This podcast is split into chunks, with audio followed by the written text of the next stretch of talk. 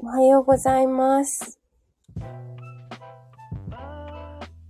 年度の寺子屋ラジオ、ボリューム5を10時から、この後10時からね、始めます。毎月、こちらの、ライブはですね、ライブというか番組なんですけど、毎月3日のこのね、10時から10時45分まで、クレイセラピーをね、お仕事にしている、クレイセラピストが今、4人いるんですけど、年度の寺子屋っていうビジネスコミュニティでして、私の師匠のね、マリコさんが作ってくださった、ビジネスコミュニティで、横のつながりを、大事にした、集まりじゃなくて、そういう部活みたいなものなんですけど、クレイをどういう風に伝えるのかとか、ズッキーさんおはようございます。ありがとうございます。お顔出し。はい。あと3分ほどちょっとアイドリングというかアイスブレイキングというかちょっとお話ししていきたいなと思うんですけど、皆さん最近どうですか？いかがお過ごしですか？なんかね、やっぱり夏至を超えてからなのか、ちょっとこうエネルギーが変わったような、私はね、個人的に変わったような感じがしているし、まあ、ちょっと梅雨もね、今年は早いのかな？うん。だから、作物とか、どうなんだろうね。若干心配ではありますが、横浜、私が住んでいる神奈川県横浜市はですね、今日のお天気は、曇ってますが、やっぱりちょっと湿気が多いのかな。でもまあ、寝苦しさはないというか、うん。もうね、2022年も7月に入ったので、もう今日も3日だしね。もう着々と、日々が過ぎていってしまうんですけれども、はい。そうですね、なんか、この後、ラジオが終わったら私はちょっと新横浜でマルシェがあるので、そっちに飛んでいかないといけないんですけど、ズッキーさんは、こちらはただいま土砂降りです。ああ、そうなんですね。そっか、ズッキーさんも名古屋。ズッキーさんもって変だね。名古屋なんですね。うん。土砂降りか、すごい湿気が多いのかな。滑らないように気をつけてください。結構雨の日って、いろんなところに気を使っていると、ねえ。車から出られない。それは大変。土砂降りってそんなに降ってるんだ。あらー。危険ですね。そっか。本当にゆっくり焦らないでくださいね。はい。自分のペースでこういう時はまったり行きましょう。今日のね、テーマは、まあ、クレイセラピーを伝える私たちが、日々、まあ、活動している中で、横のつながりってどういう感じとか、私が大好きなクレイの歯磨き粉のお話とかね、うん。砂じゃない、土で磨くってどういうことっていうお話とか、できたらいいなと思ってます。あ、10時になりましたので、開始したいと思います。はい、今日のゲストはマリコさんとサエちゃんです。おはようございます。おはようございます。ありがとうございます。よろしくお願いします。お願いします。聞こえますかね、声。大丈夫ですか？聞こえます。マリコさんも。大丈夫かしら？はい、聞こえます。ちょっと、ボリューム大きいかな、音楽。どうですか？うん、多分大丈夫だと思います。大丈夫。あ、はい、なんか、羽打ってもないですね。あ、よかった。はい。インストご紹介させていただ、あ、ズッキーさん聞こえてますってコメントありがとうございます。ご紹介させていただきます。真ん中のマリコさんが、このね、粘土の寺子屋のビジネスコミュニティを作ってくださった先生です。はい。それから、よろしくお願いします。さえちゃん。画面の一番右のさえちゃんですね。はい。同じ粘土の寺子屋のメンバーさんで、じゃあ、ご自身でご紹介、自己紹介してもらったらいいのかなはい、お願いします。はじめまして、クレイセラピストのさえです。よろしくお願いします。今年にクレイセラピストの資格を、はい、おかげさまでちょっと取ることができて、今はクリニックで働きながら、休みの日にクレイのワークショップをちょこちょこやらせてもらってるところですね。ちょっとまだ数えるくらいしかやったことないんですけれど、はい。こんな感じで活動しています。はい。ありがとうございます。では、はい。マリコさんどうぞ。私も、はい。はい。私も、クレイセラピストと、インストラクターということで、今は、お二人、うちの卒業生ということで、クレイセラピストになっていただく方を育成する講師を、自営というかね、フリーランスで仕事をしております。もう2014年に独立してから、今年で9年目で、来年、いよいよ10周年を迎えます。すごい。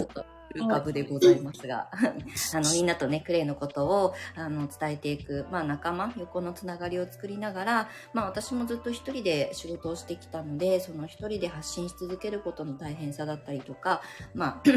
気持ち的に落ち込んだりとかね、上がったりとかあると思うので、そういった時もね、こう励まし合えるような関係が作れたらいいなと思って、この粘土の寺子屋はスタートしていますので、改めて、はい、お二人もよろしくお願いします。よろしくお願いします。はい。何から話しましょうか。今日は、ちょっと私からの提案をね、お二人に事前にさせてもらったんですけど、はい、特にこの冬香ちゃんの、今日はチャンネルね、開放していただいているので、冬香といえば、クレイの歯磨き粉みたいな、もう本当に代表クラフトになってると思うんですよね。なので、私自身もクレイの歯磨き粉は一番最初に自分自身がすごく体感をした、気持ちよさの体感をしたので、やっぱりね、すごい基本になっている部分でもあるので、二人もね、クレイの歯磨き粉を使い始めて、そろそろこうね、時間が経過と、してると思うので、感想だったりとか、あと、ふゆかちゃんは結構ね、クレイの歯磨き粉の販売とか、ワークショップとか、オンラインレッスンとかやり始めているはずなので、なんかそういう、フィードバックいただいたものだったりとか、なんかそういうのも、ここで今日は歯磨き粉をテーマに、シェアしていけたらいいなと思っておりますが。はい。ありがとうございます。そうですね。まず私から、お話しさせていただきますと、なんかやっぱり歯磨き粉のワークショップをやってきた中で、歯磨き粉は結構盲点だったって言われることがあるんですよ。やっぱりある程度、ドラッグストアとかで売っているものが危険だっていうふうに認知している方には、結構ぐさっと刺さることなのかなっていうところなんですけど、なんか子育て中のお母さんだったり、子育てが終わったアラフィフの人とかも、ママさんとか、やっぱり食品にはすごく気を配っていても、生活用品にまでちょっと目を向けられていなかったこととか、フィードバックとして感想をいただいたりとかも結構したので、なんかそれは多分、きっとまだまだ、響かない人っていうか、比率的にはまだまだ浸透してないけど、きっとこれから来るものだよね、みたいなことは、嬉しかったことの一つかなっていう印象です。はい。はい。なかなかね、そう、私ももうね、もう約10年近く講座の中で生徒さんたちにはもちろんのこと、まあ、私も過去にたくさん数えきれないほどワークショップをやってきて、クレイに興味があるから参加してくれてはいるけど、やっぱり歯磨き粉って自分で作って使うものっていう、こう認識がやっぱりね、あんまり一般的ではないと思うので、その、まあ、驚きから入って、でクレイの、ね、磨き上がり口の中に入れた時の先入観ってジャリジャリするんじゃないかとか、泥で磨くってどういうこととかっていうね、点と点がみんなつながらないと思うけど、結構使ってみると1回でそのツルツルするとか、匂いが気になってたのがすごいすっきりしたとか、まあ、口の中のねばつきが気にならなくなったとか、なんかこうすごく体感しやすい場所だったりもするので、なかなかねその手作りで作っていくっていうことがもっとみんなにねわーって広がるかって言ったらなかなかね、やっぱこう市販で気軽に買えるものがたくさんあるこのご時世なので、伝わる方にちょっとずつ伝えていくこととか、まあ、やっぱりあと子どもたちの呼吸ケアとかにママさんとかが気づいてくれるといいなっていうのは、私も散々伝えてきた中で今なお思っていることなので、新しい発信の中でもそういった方にもね、届けていけると私も嬉しいなっていうふうに思ってます。はい。さやちゃんどうですか？私もそうですね、お友達に歯磨き粉のワークショップをさせていただ、ワークショップしたんですけれど、やっぱり、そうですね、歯磨き粉って手作りできんのとか、粘土って口に入れても大丈夫なのとか、なんかあんまり、なんだろう、一応作ったんですけれど、その後もちゃんとね使っていただいたかどうかはちょっと分かんなくて、フィードバックはなかったんですけれど、な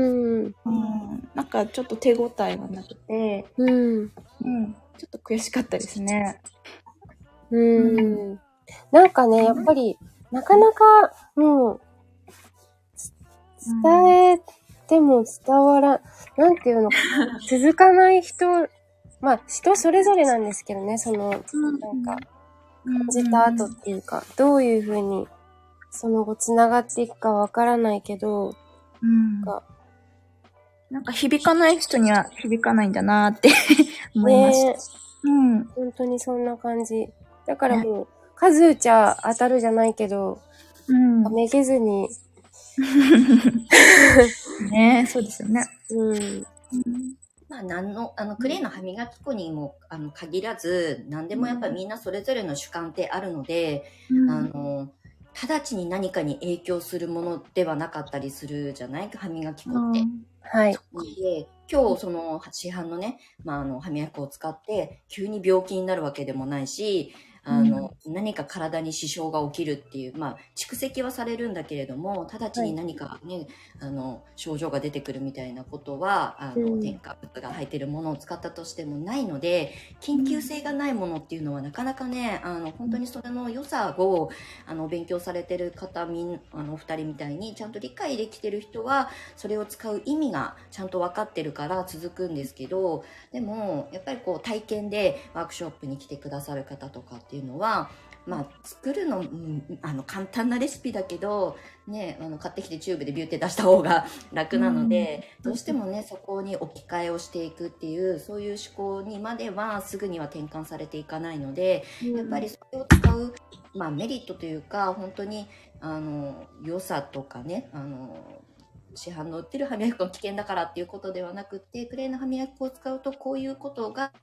叶うんだよっていうことを伝えていく方が私は大切だと思ってるので、よくね、フッ素の話とか私はワークショップの中でしかしませんけど、そういうところの危険性を謳うよりも、クレイの歯磨き粉を使うとそういうものから脱出もできるし、口の中の粘膜からミネラルのねケアができるよっていうことを、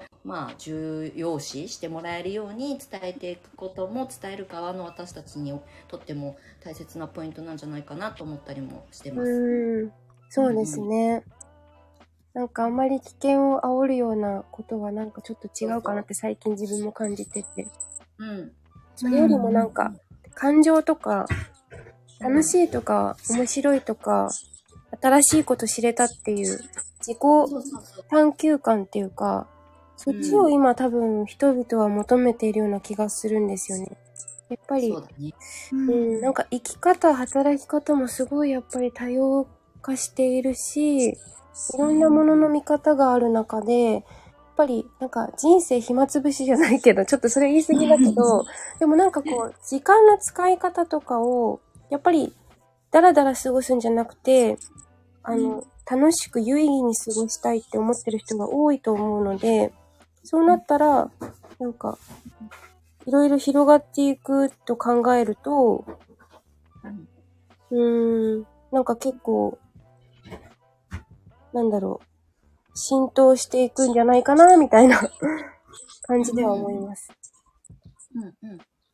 なんかそれは私たちもすごくね、クレイの歯磨き粉とか、まあ他の使い方でもいいですけど、それで、まあ私はすごく体が楽になったとか、私は脱ステの経験者なので、ステロイドからね、卒業ができたとか、まあそういうことも困ってる人たちに届く情報発信だったりとか、あとはもう歯磨き粉なんて本当に私はもう10年作り続けてきて、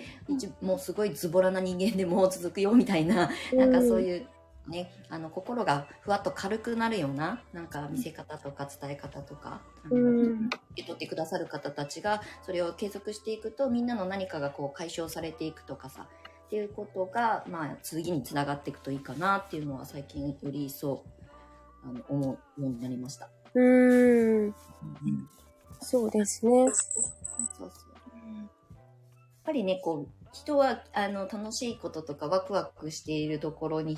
しかこう集まってこないので、難しく伝えようと思ったらいくらでも伝える方法はあると思うけど、ゆかちゃん、たいちゃん、その歯磨き粉なんかすごいなんか楽しそうって言ったらあれだけど、なんかすごい使ってて良さそうっていうのが周りの方にこうダダ漏れになっていけば、勝手にやってみたいっていう、そうそう、伝えようとすると結構自分のすごいこう良くも悪くもね、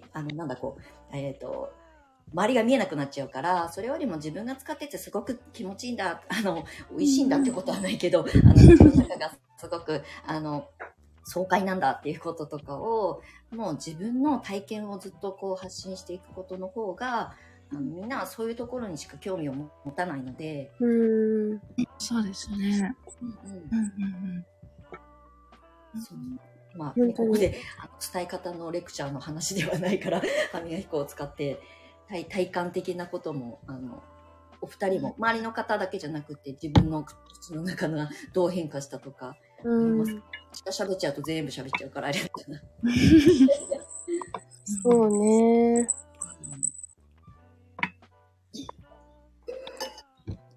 ゆかちゃんのそのダダハマりした、歯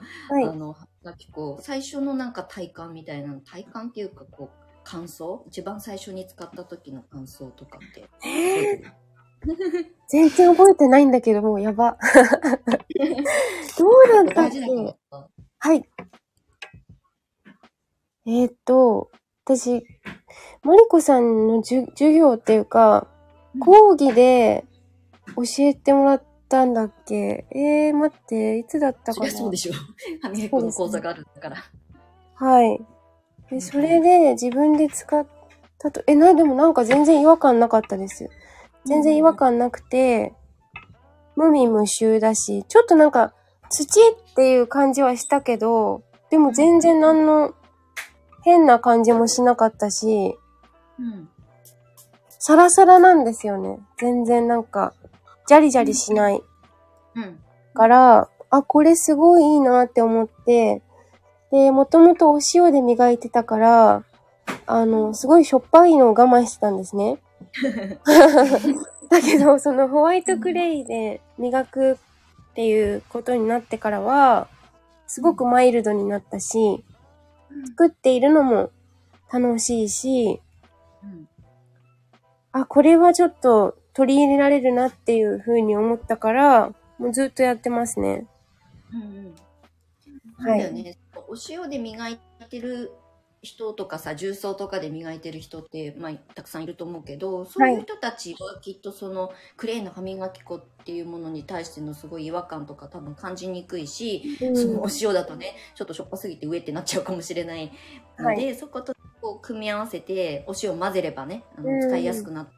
するので、お塩で歯を磨くすごく大きなメリットと、クレイが持つそのちょっとマイルドにして汚れを吸着するっていう働きみたいなのがこうコラボレーションしてるから、本当私も歯磨き粉お塩めっちゃ入れて使うけど、クレイの歯磨き粉に、すごくいいんだよね、どっちも一緒に取れるし。そうですね。さえちゃんはありますか？こう自分のなんか口の中の印象的だった体感とか。私は市販のフッ素が入ってない歯磨き粉を使ってたんですけれど、それまで、その最後に甘みが残る感じが嫌で。残るんだ。甘味料、人工甘味料なのか何なのかわかんないんですけれど、うがいした後に変な甘みが残るのがちょっと嫌で、でもクレイの歯磨き粉使ってからは全然そういうのなくて、口の中がもうさっぱりする感じ。さっぱりしますよね。そう、歯もつるっとするし、じゃあこりゃみたいな。そう、使い心地がいいですね、やっぱり。そのクレイの歯磨き粉使ってから、もうその市販の歯磨き粉もう使えないですね、もう。わかる。使えない。使えないよね。ないですもん。こんな感じですかね。私も、ちょっとブランド名はここでは言わないですけど、フッ素とか入ってないクレイの歯磨き粉をチューブに入ってる、もうちゃんと練り上がってる状態のものをたまにね、併用して使ったりとかするんだけど、やっぱりクレイ単体でペーストにした状態で使うのって本当にダイレクトに汚れを取ってくれるから、そのチューブに入ってるクレイの歯磨き粉でも物足りなさを感じる。なんでかっていうと、そのペーストをチューブに入れて、ね、保存しなきゃいけないから、自然由来の保存料だったりとか、ハーブだったりとかが先に混じっちゃってるので、そういう意味で言うと、多分吸着するこの力が若干こう弱まってる。だからちょっと対応につけないと、なんかこう磨き上がりが、なんかこうクレイの単体で使ってる時とは違って物足りなさを感じたりする。使い比べてみると面白いなと思いました。そうですよね。そっか。そう。使い比べ。ね、最近は結構そういう歯磨き粉もそうだし、シャンプーのスプレーが入ってたりとか、洗顔料とかもあちこちから出てるし、私はあんまりそれを買って使い比べまだしてないけれども、例えばクレイの、今日歯磨き粉だからあれですけど、頭皮のクレイパックとかして、私はお塩を入れて髪をね一緒に揉み込んだりとかして、もう洗い流すだけでシャンプーも使ってないんですけど、クレイが入ってるそういうシャンプーとか今市販でも販売されてるから、なんかそういうのを使うと仕上がりがどうなのかなっていうのはちょっと気になるから、試しサイズで小さいのとかあれば買ってみたいなとは思うけど。なるほど。増えましたよね、クレイの商品がね、ドラッグストアとかでも。だって、スキンとかでも洗顔料売ってるからね。見ました。ダイソー、言っちゃった。100円ショップに。ね。そうそう。そういう目に触れる機会がね、ちょっとずつ増えてくると、クレイ気になってたんですとか、私はもう10年ぐらいね、発信してきてるから、そういう声をかけていただくことは、お二人よりは多いかもしれないですけど、でもやっぱり気になって検索する人は明らかに増えてるはずなので、みんなに楽しい使い方とか健康的な心地よい使い方のね一つとして、今日は歯磨き粉をピックアップしてお話を3人でしてますけど、そういうものをまたテーマを決めてお話もしていきたいです、私のリクエストとしては。なんかほんと無限大にありますもんね。クレイって言っても。そう。使い方はもちろんのこと、それぞれのクレイの特徴だったりとか、一種類じゃないんじゃない？私たちがこう取り扱ってるクレイって。なので、特特徴なんかの、なんかやっぱり選び方とかね、なんかそういう皆さんが使うときに選択しやすいような、なんかこう伝えるコンテンツはあってもいいかななんて思ってますね。でも寺子屋ラジオは。と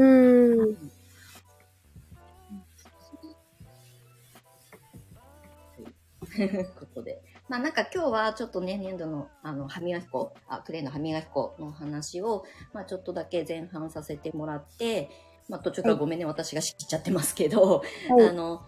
今回、ふゆかちゃんと、まあさえちゃんが、7月だよね。そうです。はい、7月の8日です。そう、ふゆかちゃんが横浜から茨城に、さえちゃんに会いに行くっていうことを、ありがとうございます。こちらこそコミュニティの中でお見かけしてたので、ね、ちょっとお二人はまだ一回もね、お会いしたことはないと思うので、はい。時々ワクワク感と、何を企んでるのかちょっと聞かせてほしいです。ねえ。何にも企んでない。なんか、突発的に、そう、さえちゃん、じゃなんか、マリコさんとこの前お話ししてて、なんかもっとこう、このね、粘土の寺子屋せっかくなんだから、なんか活かした方がいいよねって話になってて、はいはい。で、まおさんにも会ったことないし、さえちゃんにも会ったことなくって、やっぱり、なんだろう、同じクレイセラピーを伝える人として、なんか、いろいろお話を聞いてみたい、歩んできた人生みたいなこと、私はすごく気になるし、なんか、いろんな、ね、こういう、すごい世界中にいっぱいいろんな人が、ちょっと大げさだけど、なんか、さえちゃんと出会ったみたいな感じがして、そう。アフリカでもなければ、南米でもなければ、なんかこのクレイセラピーっていう中で、なんかまた新しい人に出会ったわけじゃないですか、ご縁をいただいて。で、それで、そう、単純にいろいろお話をしてみたいなって思ったんですよね。で、やっぱりオンラインもいいけど、私はやっぱりリアルがすごい大事だと思っていて、大事にしたいので、なんか、車で行こうかな、みたいな感じでお声掛けさせていただきました。はい。はい。楽しみですね。楽しみ。でも私何もまださ、宿も取ってないしさ、なんかもう、会えたことも特になくて、なんか会えたら、さえちゃんに会えたら満足なんですよ。だから別に、企みそうだな。まあお話をいろいろ聞かせてもらえたらいいな、なんて思いました。はい、ね、ちょっといいお店見つけておきます。良さげのお店を。はい。楽しみです。私も楽しみ。時々。茨城県はそんな僻地ではないから、そう突撃してどうにかなるから大丈夫だと思います。本当ですか？ちょっと私、安全運転で行きたいと思うので。なんかこの前、なんかミラーをね、吸っちゃったんですよ。わー！そう。わー。だからね、ちょっとビクビクしてる。ゆっくり安全点でいらしてください。はい。はい。そう、なんか私もこの間、大阪のまおさん、今日はね、まおさんはちょっと週末だからお子さんがいるので参戦してませんが、まおさんのとこにね、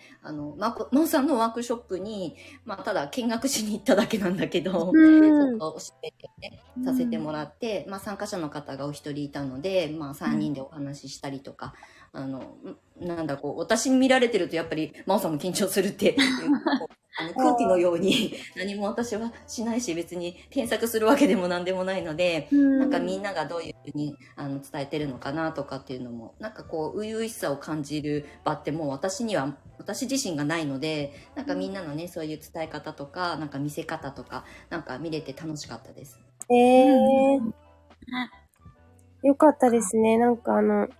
その話も聞いてみたかったので、どうだったのかなって、気になってた。なんかね、伝える、こう、クレイっていうものは私も、こうね、みんなもそうだと思うんですけど、やっぱり私が見て歩んできたこの道の中で伝えてるものと、やっぱりこう、みんなそれぞれさ、興味があるものが違ったりとか、もちろんバックボーンも違ったりとかするので、伝え方とかね、見せ方とか、あと、いい意味でのゆるさだったりとか、私はやっぱどうしても講師っていうものを今メインでやってるので、まあ、ちょっと硬くなっちゃったりとかするんだけど、うん、でも真央さんとワークショップ見てると本当にお茶を飲みながらなんかこう、まあ、ちょっとね表現雑ですけど適当に混ぜれば大丈夫よみたいな、うん、なんかそういうゆるさとかがすごくなんかこう私には新鮮に映った。まあなんか子育てママがね、ママ友がお茶を飲みながら、ファンデーション混ぜてみようとか、めっこ混ぜてみようとか、パソコンね、こねこねしてみようみたいな、なんかそのゆるさは、真央さん特有だと思うんですけど、なんかそういうのが自分のことしか見えてないと、ね、周りのみんながどういう伝え方してるかっていうところに目はなかなか行きにくいと思うけど、せっかくこうやってね、楽屋の横のつながりができたので、なんかそういう、で何かコラボするとかじゃなくてもなんかどういうふうにやってるのみたいな声かけ合える場とかね、そういうのが直接会った時でもそうだしできると、私は理想だなと思ってます。本当ですね、まあいずれねみんなでリトリートとかやりたいとは思うけどいつになるか分かりませんが確かに、なんかみんなのところをこう転々と、ね、私自身もそうだけどみんなも、まあ、旅感覚でね行ったり来たり交流ができるとまたそれは違う広がりが生まれるかもしれないし、はい、そう、はい、私とさいちゃんっていうだけのつながりじゃなくてお二人は大体ね同期みたいなもんだからさ、ふゆかちゃんの方がちょっと好きだったかな、けどまあね1年生みたいな感じだから二人とも、はいはい、そのなんだろうこう同級生同士でくれてどう伝えてみてどうだったっていうなんか相談とかもねやってるかなと思ったりもするので、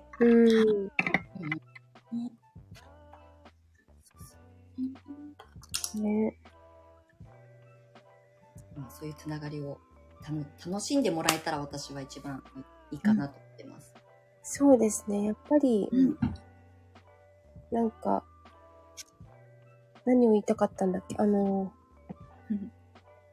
同志っていうか、やっぱりなんか孤独じゃないけど、同じ志を持った人になんか会いたいかも、やっぱり、その辺がそう、なんかシェアできないと、なんか結構私はストレスかかっちゃうかもしれない。それを多分歌にしてんのかもね。わかんない。そう、なんかとりあえず発散って、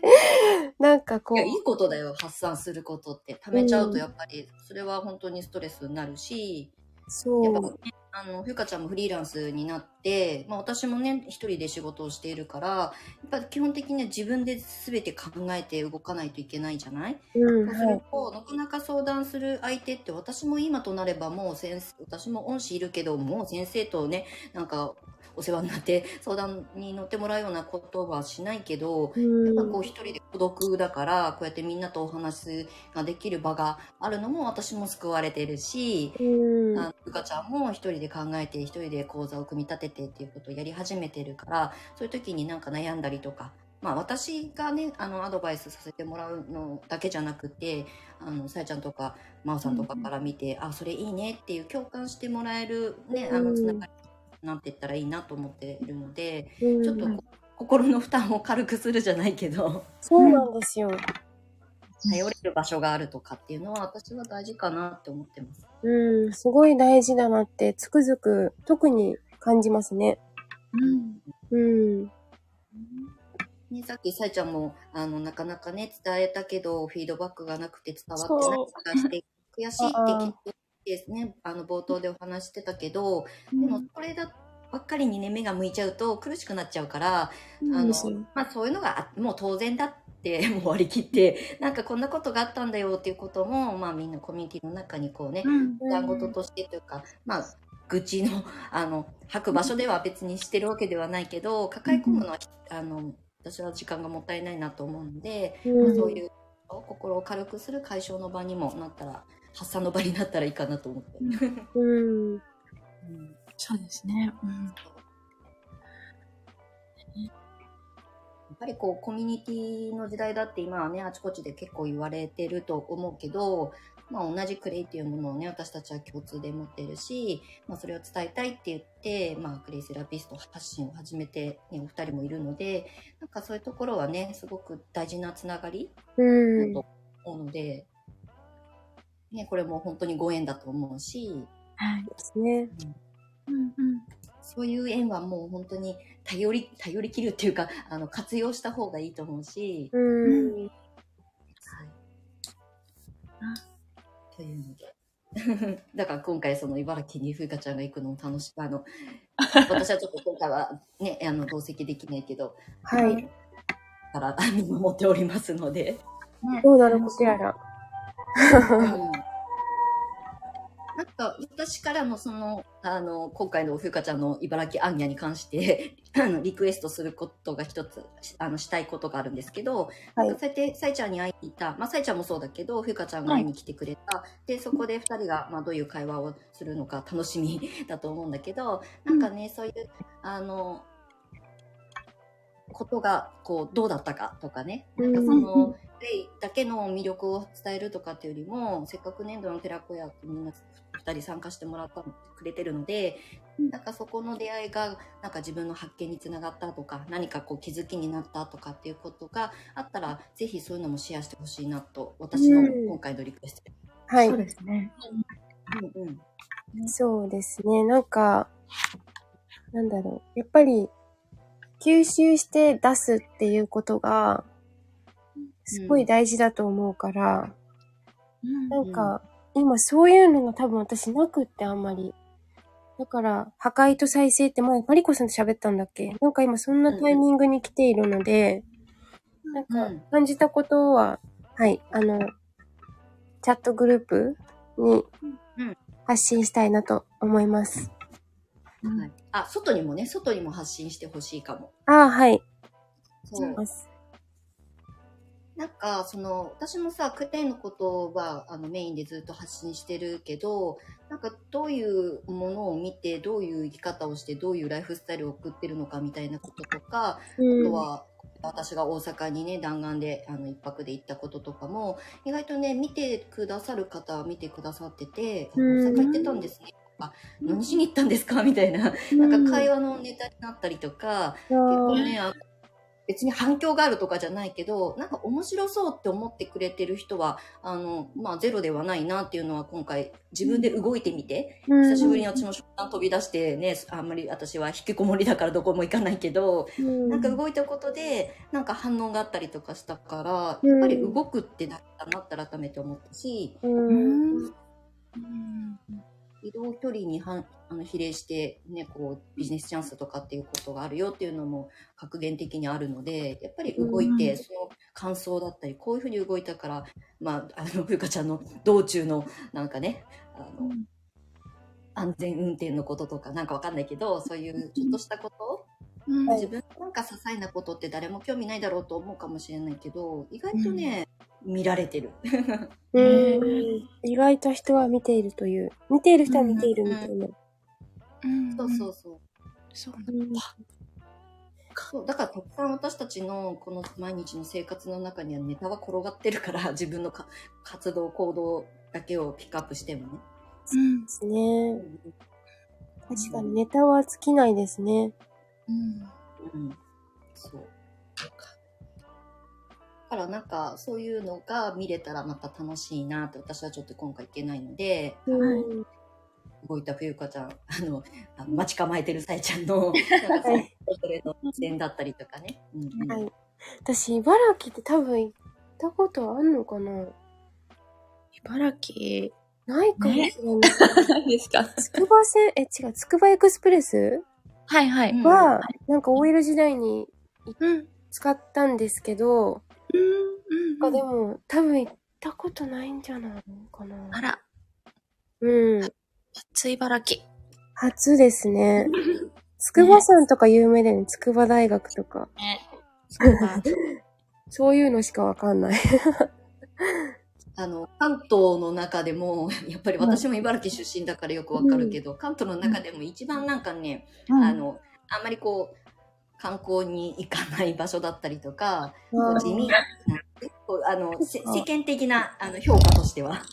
だから意外と関東に住んでて近いんだけど、みんな行ったことない人が多い。東京に来てよく分かった。ね、うん。あ、そっか。さえちゃんは茨城から出たことはありますか？茨城からありますよ、出たこと。あ、仙台に住んでました、私。そうなんだ。そうなんだ。寒いですね、仙台。学生の時、そうですね、うん、仙台に3、4年住んでましたね。うん。そう。ね。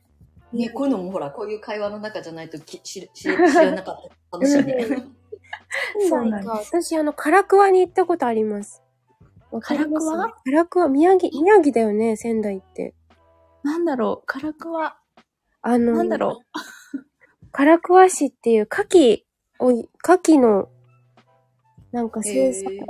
ってところ。まあ、それはね、3.11 の、はいはい、ボランティアで行ったんですけど。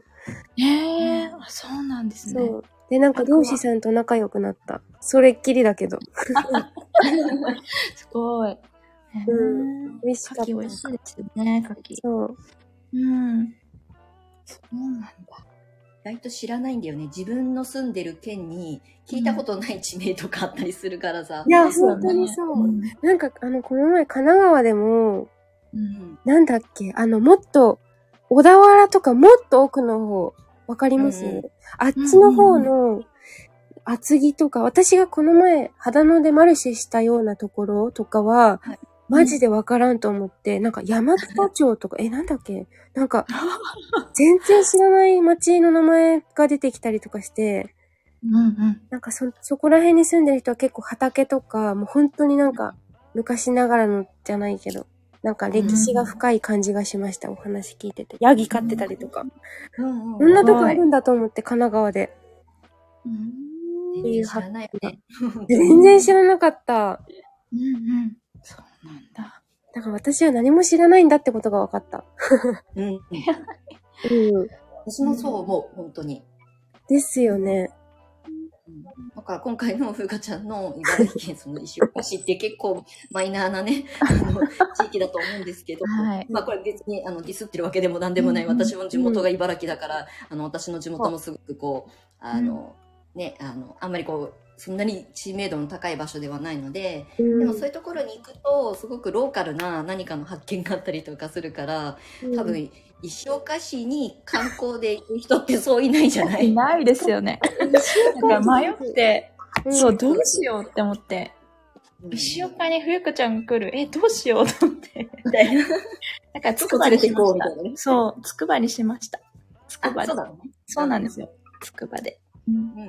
ね、石岡もなんか何もないってわけでもないですよね。なんもない。なんかあったっけ？お祭りとかかな?9月にお祭りがあるぐらいですかね。石岡はね、お祭りのために生きてる人たちが多いからね。ほとんどお祭り、そうですね。お祭りのために。美味しい野菜と豊富なフルーツって出てきた。フルーツ、そうですね。八里かの、ね、フルーツ有名ですよね。梨とか、柿とか。そうそう、なんか今、調べて出てきました。そう。農産物はね、有名なものたくさんあるよ。そうですね。この前、一昨日かな、笠間に行ってきて、私。そうなの？ホタル見てきました。ホタル飛んでて、田んぼに。そう。綺麗でしたよ、笠間の。昔は私の実家の周りも普通に、その笠間市の中でもすごい私は山奥の育ちなんですけど、普通に庭飛んでた。そうなんですね。よく見て、花火やって、そのまま外でホタルこう眺めたりとか、川とかがね、やっぱあるんで、山あいだからうちの実家って。そう、水がね、水が綺麗なんだなぁと思って。真央さんがおはようって。おはようです。よかった。真央さんおはようございます。ありがとうございます。揃った。今日は結構ね、毎回ふゆかちゃんとずっと家族のライブ配信でラジオやってこさせてもらって、ね、普通に、ね、熱量高まってきて1時間とかになっちゃうので、今日はちょっとちゃんとラジオ番組っぽく45分で、まあもうそろそろね、あと5分ぐらいなので、今日はちゃんとこう締めていきたいと思うんですけれども、はい、せっかくなのでお二人のなんかこう告知ものとかがあれば、まだ全然表に発表してないものでも、こんなこと考えてますみたいなのあったら、よかったらせっかくなのでお二人講座の講座のとかでも、うん、私は一つ告知するとしたら。クレイで夏のホームケア講座っていうのを受付中で、締め切りが、明日なんですけど、はい、まだ申し込みを受け付けておりますので、もしよろしかったら。はい。はい。はい。詳細はノートに書いてあるんでしたっけ？あ、そうです。詳細は、ノートに貼り付けてありまして、はい。そこから追ってもらえたらいいなと思います。はい。はい。普通にクレイは本当に知ってると、まあ日焼けのケアとかね、すごい役に立つことがたくさんあるから、本当にこういう季節のこのタイミングでね、知ってもらえるのもすごくいいなと思うので、もうクレイの夏のケア特化みたいなのはすごくいいと思って、見させてもらってます。ありがとうございます。さいちゃん、ありますか？私はですね、予定してることとか。あ、そう、予定してることが、クレイじゃないんですけれど、はい、マナカードっていうのを今、勉強している最中で、はい、ハワイアンな、ちょっとオラクルカードみたいなものなんですけど、それを、クレイの活動とちょっと掛け合わせていこうと思ってるところなので、今ちょっと準備中なんですけれど、準備できたら、発信していきたいと思ってます。楽しみ。講座のね、受けてくださってた時とか、このエンドの寺倉にジョインしてくださった初期の頃とかにね、こういう話結構さやちゃんともしてきて、例えばスピリチュアル的なことだったり、目に見えない世界と、まあ、クレイが持つ、まあね、クォーツとかね、水晶とかそういったものとこう融合していくのも面白いよねっていう話をずっとしてたので、いよいよその形にしていくのかなと思ってるので、はい、そうです。はい、しております。はい、お願いします。ということで、まあいい感じに時間も今回は収まりそうですが、最後に年度の寺子屋のちょっと告知をさせていただいて皆さんに聞いていただきたいんですが、今2022年年度の寺子屋の先生になってくださる、まあ、お仲間を募集して、まあ、今回で2期目になります。去年スタートしたので、今まだちょうど1年経ったところなんですが、まあ2年目に入って、またそんなにね、たくさんの方からジョインしていただけるとは私も思ってはいないんですけど、ちょっとずつね、1人でもお2人でも仲間が増えていったらいいなと思ってるので、まあそれをね、ちょっと私なりにサポートもさせていただきつつ、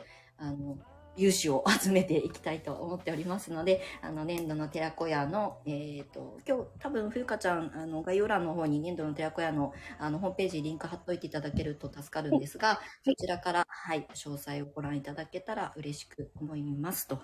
はい、告知でした。ありがとうございます。告知。ありがとうございます。いただいて。はい、まあ、毎月ね、3日に、まあ、ふゆかちゃんに私がちょっと最初お声掛けさせてもらって、スタートした、年度の寺子屋ラジオも今日5回目になって、あっという間に1ヶ月って経つんだなって、毎回3日が来るたびに思うんですけど、できる限り、こう、形として続けて、いけたらいいなと思ってるので、まあ、皆さん、今日はね、さえちゃんも参加してくれて、はい、参加ができる時とかお話こう喋ってみるっていうのも結構楽しく入れていけるかなと思ってるので、またね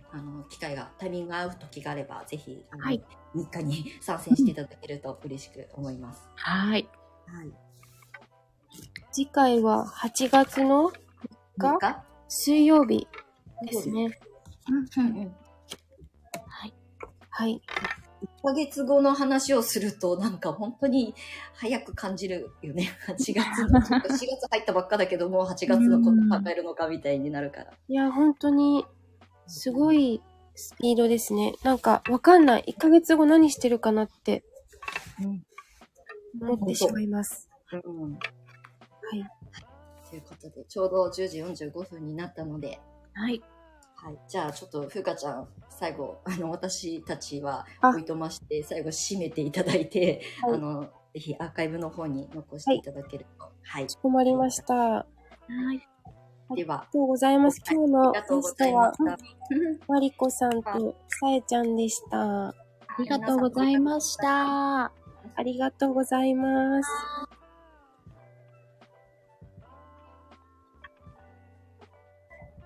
はい、ということで、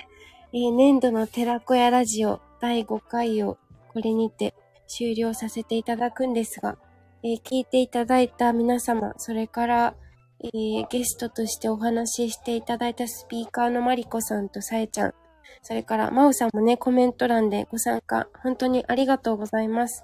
やっぱりね、いろいろこうやって、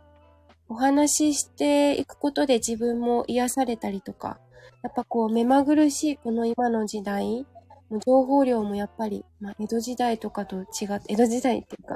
か、時代がね、本当に違う進化し続けているので、もう多分いっぱいいっぱいになっちゃうことも結構あると思うんです。私はあるんですけど、だからこういう風にお話しすることによって自分自身が、あら、さえちゃん、ありがとう、ハート。ありがとうございます。そう。だから、多分人は癒しを常にきっと求めているんでしょう。はい。ちょっとよくわかんないけど。ありがとうございました。では、失礼いたします。次回は8月3日の水曜日10時からです。